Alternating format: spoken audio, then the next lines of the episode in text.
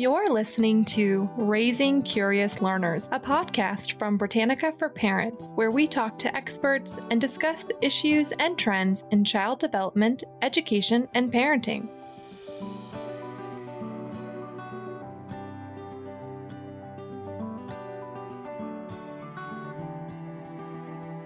Welcome back to Raising Curious Learners. I'm Elizabeth Romanski, and my co-host, as always, is Ann Gadzikowski. Today, we're talking about a cherished time-honored ritual of the parent-child relationship, story time.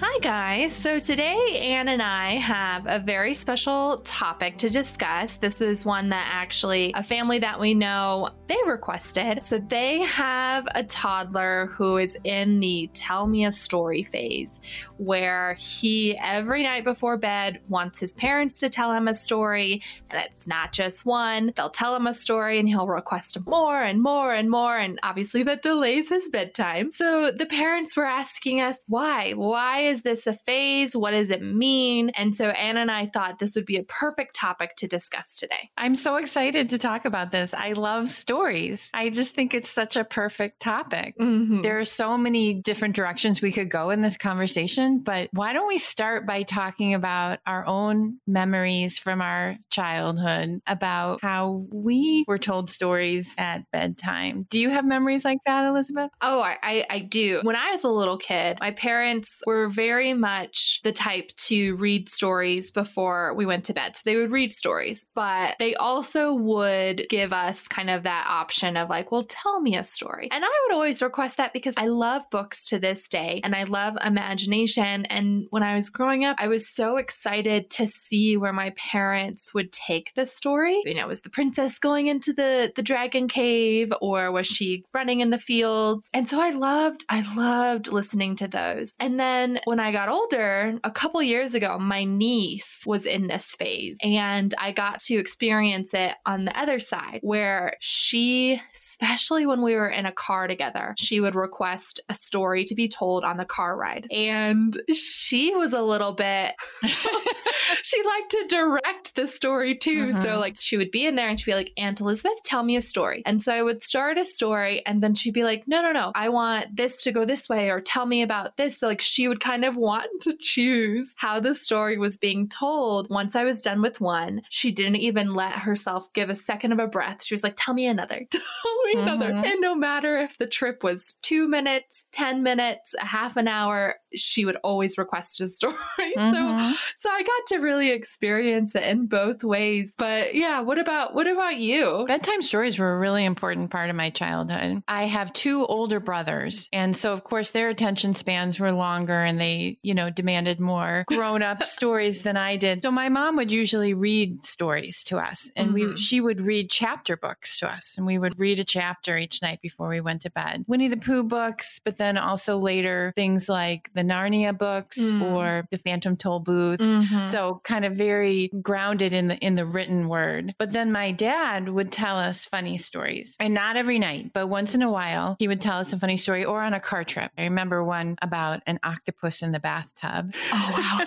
But with my own child, and I have just an only child, so there wasn't the sibling dynamic. So it was just her. But one of the things I remember when she was really little, like this toddler stage, somehow, I don't know how this started, but we got into this routine of telling the story of what we did that day. Oh. So it was nonfiction. Uh-huh. And she would say, tell me what we did. Oh. And then I would just kind of tell the story of, we went to the grocery store and we cooked dinner. We went to the park, and it had to be pretty accurate. Like if I got the order wrong or if I left something out, then she would jump in and correct me. And she also loved fairy tales too. When she got a little bit older, and I would still read to her, even though she could read herself, I would read to her at night. And we had a big book of fairy tales, and we would read different fairy tales each night, which I really enjoyed. I think it's so unique that you guys kind of took that, what you said, nonfiction approach. not only all of the stories I requested when I was little, but then also the ones that I just naturally tell, whether it's, you know, my niece or even my younger sister when she was growing up or whatever, I would always kind of take that fantastical approach. I think I just had more fun with it. There's really no limit to how you tell a story. There's so many ways it can go. But I do think it's an interesting kind of differentiation where the tell me a story, can that be applied to both a story on the spot that you think of, or are they asking for a book to be read? And I wonder if it can be kind of both. My parents would tend to, if they had the choice, they would read a book, because obviously parents at the end of the day, especially I had three sisters, they were just like, I just want something that is already done for me. They can read from it. And I, again, would always try to go for more of the mysteries or the fantasy. And my mom would desperately try to get me to choose Ramona Quimby, which is a series of books that is so cute, but I would put up a fuss because I guess I was pretty opinionated on what stories I was told. But back to my question. So when you think of the kids are asking, like, tell me a story, do you see that as a made up story or even one from a book? Okay. So here's where I'll put my, child development expert hat on and say that I think that there are a couple of things that children need or might need at bedtime. So they might just want to postpone going to bed. That's part of it too.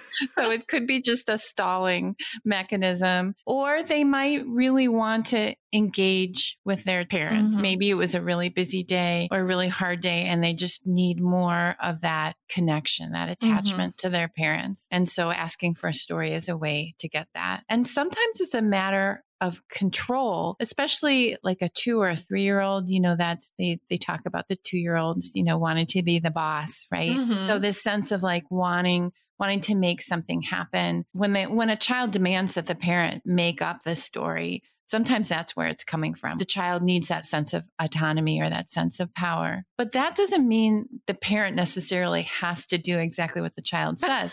It is normal for children to want to be in charge, but that doesn't mean that the parent should always give in. Mm-hmm. And I have so much, compassion for the exhausted parent. Right? Especially now. So if a child is demanding that you make up a story on the spot and you are just absolutely exhausted, I'm just saying, parents, you do not have to do that. Like, you can say no. Yeah, you are the parent. So someone's just recognizing, that that's a dynamic that's going to happen, and that that child might be kind of pushing the limits a little bit or trying to postpone bedtime. And it's really okay for the parent to just say, I'm too tired tonight, or let's just read from a book so I don't have to make up a story, or just put on a recording of an audiobook and have that be the bedtime story. So parents need to set limits, reasonable limits on what they really can do at bedtime. Even of all the options you gave, the underlying factor is that they're still giving their child an outlet through a story, and whatever that means, whether it's audiobook or a made up story or from a book itself. And I think you can agree how crucial it is that they have that. Let the parents remember that they are the parent and that they need to, honor how they feel in that moment. And that if they're able to still in some way provide that before bedtime, like, story, that is still a win. Definitely. Yeah. And there is a lot of research that shows that children who are regularly read to at home do better academically. There's all kinds of, evidence that that's the case. And an audiobook, a recording of an audiobook, has the same impact because they're developing listening and language. They're not necessarily looking right at the text the whole time, right? But they're still learning a lot from that. So that routine is important. Having a story at bedtime is a really important routine. And however that works in your family, that's going to vary, but definitely having some experiences with stories and language at the end of the day, that's really important. I know we kind of talked about this a little bit already, but I want to explicitly kind of ask, why do children do this? Why is there a tell me a story phase? Like, it's something that they feel so eager to hear a story. And it's such, I don't want to say a requirement of their toddler years, but I feel like it is almost like a stepping stone where every parent has to have this example of their kid wanting some sort of story. And I'm just curious, why is that? Well, there are psychologists and researchers who have really looked at this. And the one that I'm most familiar with is Jerome Bruner, who has written a number of books on how we need stories to make sense of our world. And every culture has stories, has folk tales, has fairy tales. There's a learning mechanism in storytelling, and there's a connection to other people. But there's also this sense of meaning, like our lives have meaning when we can understand them in the context of stories. So I think there's just this very core human need to hear stories and to turn our experiences into stories. Yeah. And I also think it was really interesting earlier when you said it gives them kind of that autonomy and they want that because rightly so, there's so little things that kids can control. So I feel like when they realize that there is something that maybe they can control and they can kind of direct, they also get more excited because they are kind of building those autonomy skills and learning that there are ways that they can direct a story and something that they want to hear, but maybe they can say like, I want a story about this, or I want this to happen, and then kind of have their parent create a story around that. Like, I think that's very interesting as well. And a lot of this happens during the time of the child's development when they're doing a lot of pretend play. And I think there's a big connection between that, this demand, tell me a story, and children's pretending. And I learned a lot about that when I was a preschool teacher, and we would read stories and the children, we'd have free play, and the children would act out the stories voluntarily as part of their free play. We would read, Three Billy Goats Gruff, and then the children would go play on the playground and they'd be running around, going over the bridge and, trying to get away from the troll and, what is the line? Trip, trap, who's that going over my bridge? It is I, the biggest Billy Goat Gruff. So it was so great to see how the children would incorporate that into their play. And it was another way for them to take charge. It was another way for them to be the powerful, strong people that they were becoming. Yeah. And I think one other way, especially that, it resonates with this year, is that stories are an escape. And I think that for this year especially, it's important to foster that idea of storytelling because it kind of gives us an escape for kids and parents from what's going on right now. And I think it's helpful for kids to kind of just take a break from whatever they're doing during their day and just kind of set themselves into that story. And it sounds daunting. And I'm sure every parent has had this experience. And if you haven't yet, it's coming. Their kid says, tell me a story. And there's kind of that blank, like, oh no, what do I even tell? How do I start? So I'm curious, like, how do you tell a good story? How can we kind of give our listeners this little like toolkit of here's how to tell a good story. So next time you've got it. Let's try it. I mean, we haven't practiced this or rehearsed this, but let's pretend that we have to tell a story on the spot. Like, how would we do it? So the suggestion I would make from my experience as a teacher primarily is to start with a story and change it in some way. Take a fairy tale or folk tale that we know well, and we're going to create a variation on that. Do you have one in mind, Elizabeth, like a favorite fairy tale? Favorite fairy tale? One that you know really well. Goldilocks and the Three Bears? All I know is when you first started saying, all I could think about was a toad. Oh. All right. Okay. So how about we do Goldilocks and the Three Bears, except instead of Goldilocks, it's a toad. Okay. I can try this. All right. So we know how this story is going to begin, what the first words are going to be, right? Once upon a time. So once upon a time, there was a toad. And if we think about Goldilocks and the Three Bears, well, where did the three bears live? In the woods? Yeah. So, yeah. And so many fairy tales take place in the woods, right? They do. So the woods are like the place of mystery. So once upon a time, there was a toad who was walking through the woods. Hopping. And as that's right. Oh my gosh, that's exactly what a 3-year-old would say. The toad does not walk. The toad hops. Okay, so the toad's hopping through the woods. And then what is What does the toad find? He comes across this cabin with so much intrigue to it, and he's curious what is in this cabin. It looks abandoned. The door is open. I want to explore. Mm-hmm. So he hops over the threshold into this cabin and asks, is anyone home? And no one answers. No one answers. So it's all for him. So our toad goes in and goes into the kitchen. What does the toad find in the kitchen? Finds 3 bowls of what he assumes is porridge. Now, he could be wrong, and a toad has never had porridge, but he's open to try things. Let's change it. I don't know what toads eat. Do they flies. Eat insects? Flies? Let's have it be flies instead, just to make it a little bit weirder. This bowl of fly porridge.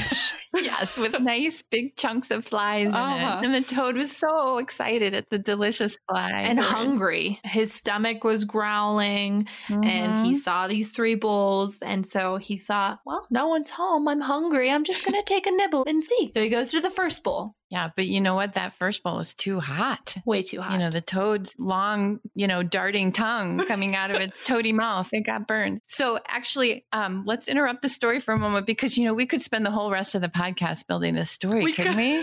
I mean, we're having too good of a time here. Yeah. I honestly think that the toad is also kind of perfect for kids too, because as much as parents probably think this is creepy and disgusting, this is stuff that kids thrive on. Oh my gosh. Yeah. A creepy toady story. Yeah. Fly porridge. It's perfect. So the point is to take a story they already know and to change something about it. And then that kind of changes the story in really interesting ways. It does. And you can have so much fun with it too. And I keep thinking back to even the part where we said the toad was walking, and we kind of realized like, oh, that's not true. But you're right. Your child, if you make kind of a slip like that, they will probably point it out. And it's also, if you're willing, a good opportunity to kind of let them not necessarily direct the story, but add to it. I think that is kind of important and helps create and gives you a little bit too. If you're also struggling in the story, you can also just kind of rely on them. And another thing I think that parents sometimes are afraid to do in a story is to make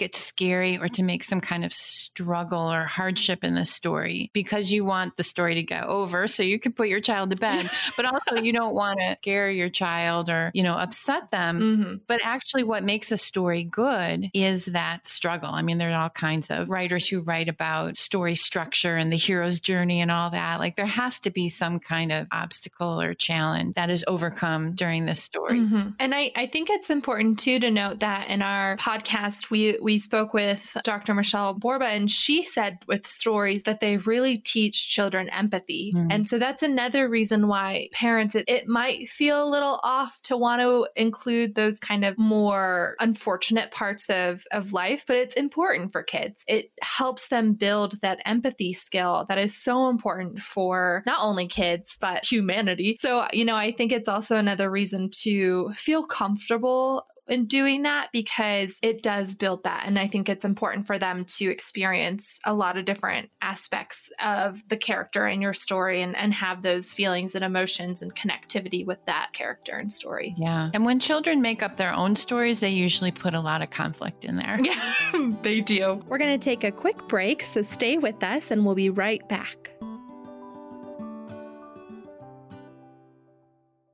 Hey, everyone. Let's take a moment to talk about today's sponsor. Did you know Britannica designed a safe and trusted site that allows kids to be just that, kids? On Britannica Kids, you'll find content from great intellects across the globe, including leading educators, Pulitzer Prize winners, and Nobel laureates. And it's all designed with kids in mind. Go to kids.britannica.com/kids30 for 30% off your subscription today.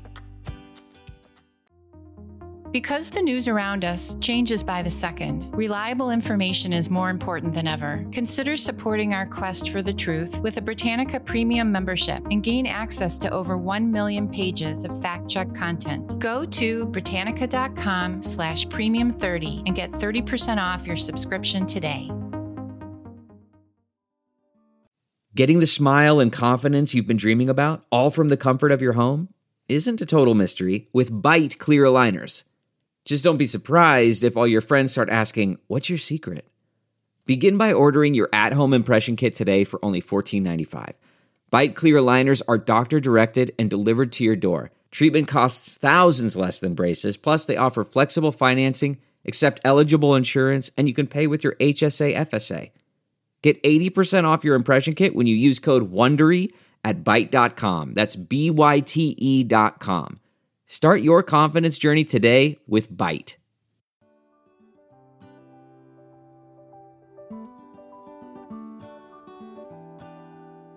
So for the parents who are willing and able to have their kids be a part of their story-making process, how is there a way to best do that? Like, how do you include the child if you're wanting to during a storytelling process? Yeah, I think a lot of it happens spontaneously in the ways we've already talked about. This kind of choose your own adventure where the child will jump in and say, well, no, this is what really happened. But one of the ways you can really intentionally nurture your child language and storytelling is through story dictation. Now, this would probably not happen at bedtime. This might be during the day, but where a child tells you a story and you write it down for them. And this is especially important practice for young children who are pre-literate. They're not reading and writing yet. So this is the only way they could write a story is by having an adult write it for them. But there's also some really interesting research about what happens when adults will take dictation from a child when they're telling a story, even when that child can write themselves, because usually the adult can write much faster. And that frees up the child to use language in more interesting ways. They might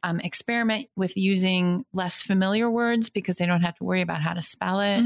They can tell some really fascinating story. I think that's really interesting about what you said about it frees them up from, not having to worry about spelling. And we've heard kids too, they'll use certain words, maybe incorrectly, but they're trying them out. And so when you're allowing them to dictate, they're really trying to incorporate words that maybe they've heard in the family conversations or in just passing in the real world by, not having them kind of think about like, oh, I don't know how to spell this. They're more able and probably willing to try and incorporate them in the story. And it's also a good way if maybe they use an adjective incorrectly or they use an adjective as a verb. It's a good way for, later for when you're reading the story back to them to kind of explain like where that word might be best placed instead or kind of what that means. And I think it's also kind of a learning experience too. But I think that's very interesting. There was a really amazing teacher named Vivian Paley, who was a preschool and kindergarten teacher at the University of Chicago Lab School for many, many years. She just passed away recently. She wrote a bunch of books and was a MacArthur Genius Scholar. So her work was very well known in the early childhood education community. But one of the things she was best known for was story dictation. And she developed techniques and ideas and methods around story dictation in the early childhood classroom. And what was so exceptional, I think, about Vivian Paley's work around story dictation was that she did it every day. Oh, wow. She didn't do anything all that strange.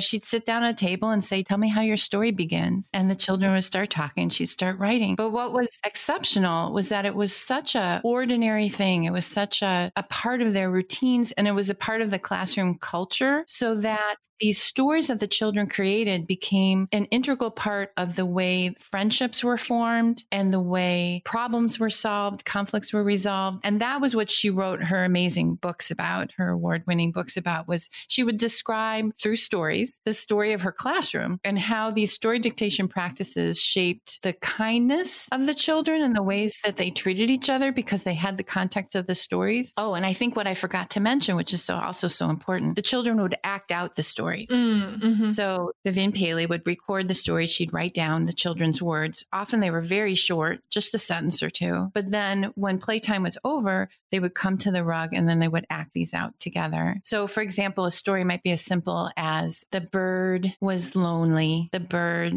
saw a squirrel. The bird said, tweet, tweet, will you play with me? That would be a very kind of a typical 3, 4, or 5-year-old would tell a story like that. And then the children would come to the rug and one child would be the bird and one child would be the squirrel and they would act it out. And it was such a lovely thing to see. And this would happen every day. So if a child was really lonely and they wanted to make a friend, they could make a friend through the story.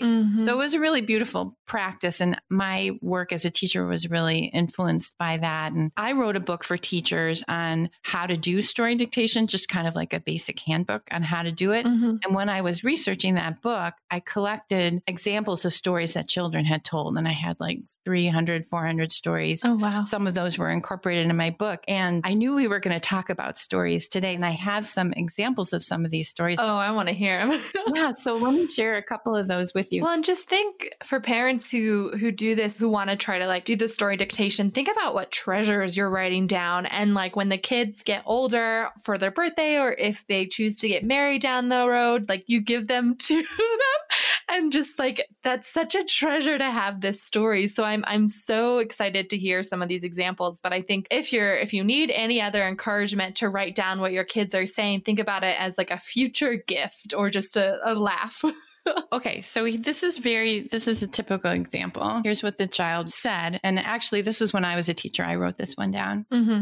My story begins with Snow White. Snow White, I'm going to do today. The wicked old witch turns into a hag. Then she tries to move a big rock and tried to crash the dwarves. And she caught her balance and fell to her doom. Oh, wow. And then the poor dwarves made a little glass for poor Snow White. And she wanted to stay with them. And one day, a prince came and took her on the horse. And they lived happily ever after in a castle. And then they got married. And they lived happily ever after. I love that one. I love the language in this because she's got the storybook language, right? Mm-hmm. Well, she doesn't say once upon a time, but she does begin the story with great drama. And she uses the word hag. And doom. I love the doom. And I like this expression. She says that the witch caught her balance and fell to her doom. I think she means that she lost her balance, right? Mm-hmm. You know, you can see how the children are playing with the language and they're figuring out how to use it. I also think it's interesting, and it's a story that I'm familiar with, and yet she kind of gives you the spark notes in the, like, she chooses the most important parts. And I thought that was just really interesting because I was like, wow, she really hit everything without giving a lot of fluff. It was very succinct, but well-chosen sections of the story. Here's an example of a fairy tale. This one's Jack and the Beanstalk that a little four-year-old retold. Now, this is kind of different, though. Mm. So this is not the spark notes. This is the child taking it in a whole new direction. Oh, interesting. Jack and his friends went up a beanstalk and they saw a giant. The giant came running after them. The giant grabbed him and put him towards his mouth. Oh, he put Jack and his friends in his mouth. Oh. And the giant put his hand in his mouth and took Jack and his friend out of his mouth. And the giant gave Jack and his friends to his doggy to eat for dinner. Oh. The doggy ate Jack for dinner. Oh, wow. Jack's friends are named Tony and Dina. And the doggy ate Tony for breakfast. The doggy's name is Jessica. So Tony and Dina went down the beanstalk, and Jessica the doggy was nice to Tony and Dina. Oh, my goodness. That is not spark. That one is so creative. I also love the name choices for all of the characters. You could almost hear how the child was thinking because so much of it was in the moment and almost like after the fact. So like in the mouth. Oh, and then the kid was probably like, actually, I don't want that. And so they have to like take him out of the mouth and give him to the dog. And then they were probably like, oh, I need to give the dog a name. I could feel the kid thinking as mm-hmm. they were writing that. Yeah. And what we were talking about before about not being afraid of having some conflict in the story. You know, it's interesting how the children, when they tell stories, you know, horrible, horrible things happen. Yeah. You can easily fix it again with magic. Exactly. I think you can. The kids usually do. And you also have to think about from our perspective as adults, because we have so much context, we see some things as horrible. But for the kids, they might not really feel like it is necessarily horrible. It's almost like matter of fact. And there is an element of scary to it, but it's never quite to the extent that maybe we think of, because we do have so much more understanding and experience. And so you have to kind of remember too that they might not see scary in the same way, and it is their way of processing. So just want to continue to encourage parents to kind of not feel like they have to kind of limit how their kids tell stories or correct if they're going to more of like a uncertain area, and just let them explore. Mm-hmm. Because it's just a story. It's not a predictor of anything that's going to happen. Mm-hmm. So that's what Vivian Paley would say, that you write down the story exactly as the child says it and you don't correct it or change it. I loved those stories. Can I read one more for you? Yes, I would love one. This is a little bit older child. This is a 6-year-old. So this is kind of an example of if you do give a child an opportunity opportunity to tell stories regularly, how those stories might develop into something that's, it's not exactly polished, but you can tell this is a little bit older child. Mm-hmm. Once upon a time, there was a princess that got confused all the time. And her father, the king, thought that she did it for fun. And he sent her to her room and she jumped out the window. The king got so mad that he made her sleep in the dungeon for one night. And the next morning he said to himself, "What has gotten into that girl?"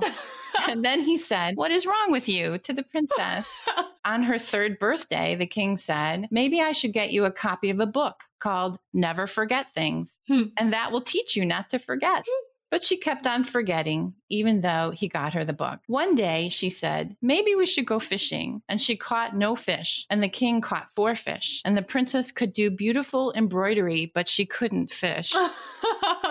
She found a prince. And they married, and the princess never forgot it again. Wow. They went camping, and they had a good time. And they went swimming with their beach ball. They found a robin's nest with eggs in it. They saw shooting stars at night. The end. Oh, I like that one a lot. Isn't that nice? That's very nice. It's so sophisticated. There's all this dialogue in it. I was very surprised when you said 6 years old, and I'm just thinking, my goodness, that's a very mature story and very polished. More than I would have expected. Yeah. It's very logical, you know. Towards the end, it got a little bit more freeform, yes. But the beginning, everything followed a very logical step. That was a good one. I love that she could do lovely embroidery, but she couldn't fish. Yeah, I love that the child chose embroidery. But I think that's an example of a child who, even though she's very young, she's heard stories all the time. You know, so you're hearing the language of stories. You're hearing lots of interesting vocabulary, and that's how children learn. Yeah, as much as it might be slightly annoying for parents for their kids to be in this tell me a story phase because of how frequently they ask. I do hope that listening to this podcast with us, they kind of understand how crucial it is of a developmental stage. And hopefully we gave you guys some ideas of how to tell a story. You can even use the ones that we told or that you heard.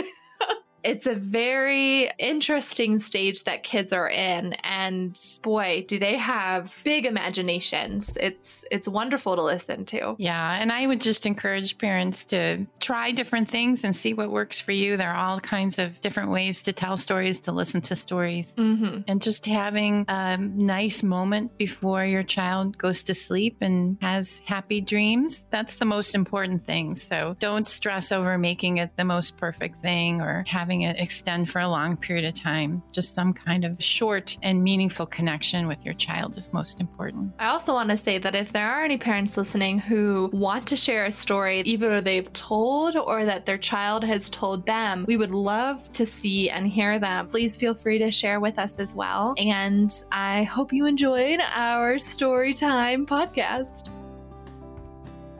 Thanks for tuning in to this episode of Raising Curious Learners. I'm Elizabeth Romanski, and my co-host is Ann Gadzikowski. By the way, feel free to take our idea of the toad in Goldilocks and the Three Bears and make it your own. Or if you're still in need of some new material, head over to Britannica Books and pick up a copy of our brand new book, 5-Minute Really True Stories for Bedtime. Our audio engineer and editor for this episode is Emily Goldstein. If you liked this episode, make sure to subscribe on Apple Podcasts. Leave us a review and share with your friends. This program is copyrighted by Encyclopedia Britannica Incorporated, all rights reserved.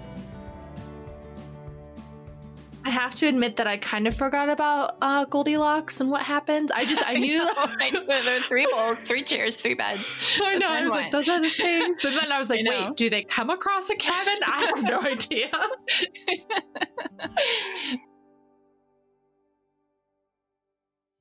Hey everyone, this episode is brought to you by Britannica for Parents, a free site with expert advice for your tech-savvy family needs. Whether it's explaining Zoom to your 3-year-old, navigating your child's new friendship with Siri, or more serious topics like talking to young children about the police or sending your kids back to school during the COVID-19 pandemic, we're here to help with resources for parents of all age groups. Check us out at parents.britannica.com. Have you ever wondered how to say good morning in Italian? Or what is goodbye in French? You can ask Alexa. Just say, what is happy birthday in German? Or how do you say hello in Japanese? Do you want to know how to say I love you in Spanish? Ask Alexa and start learning a new language today.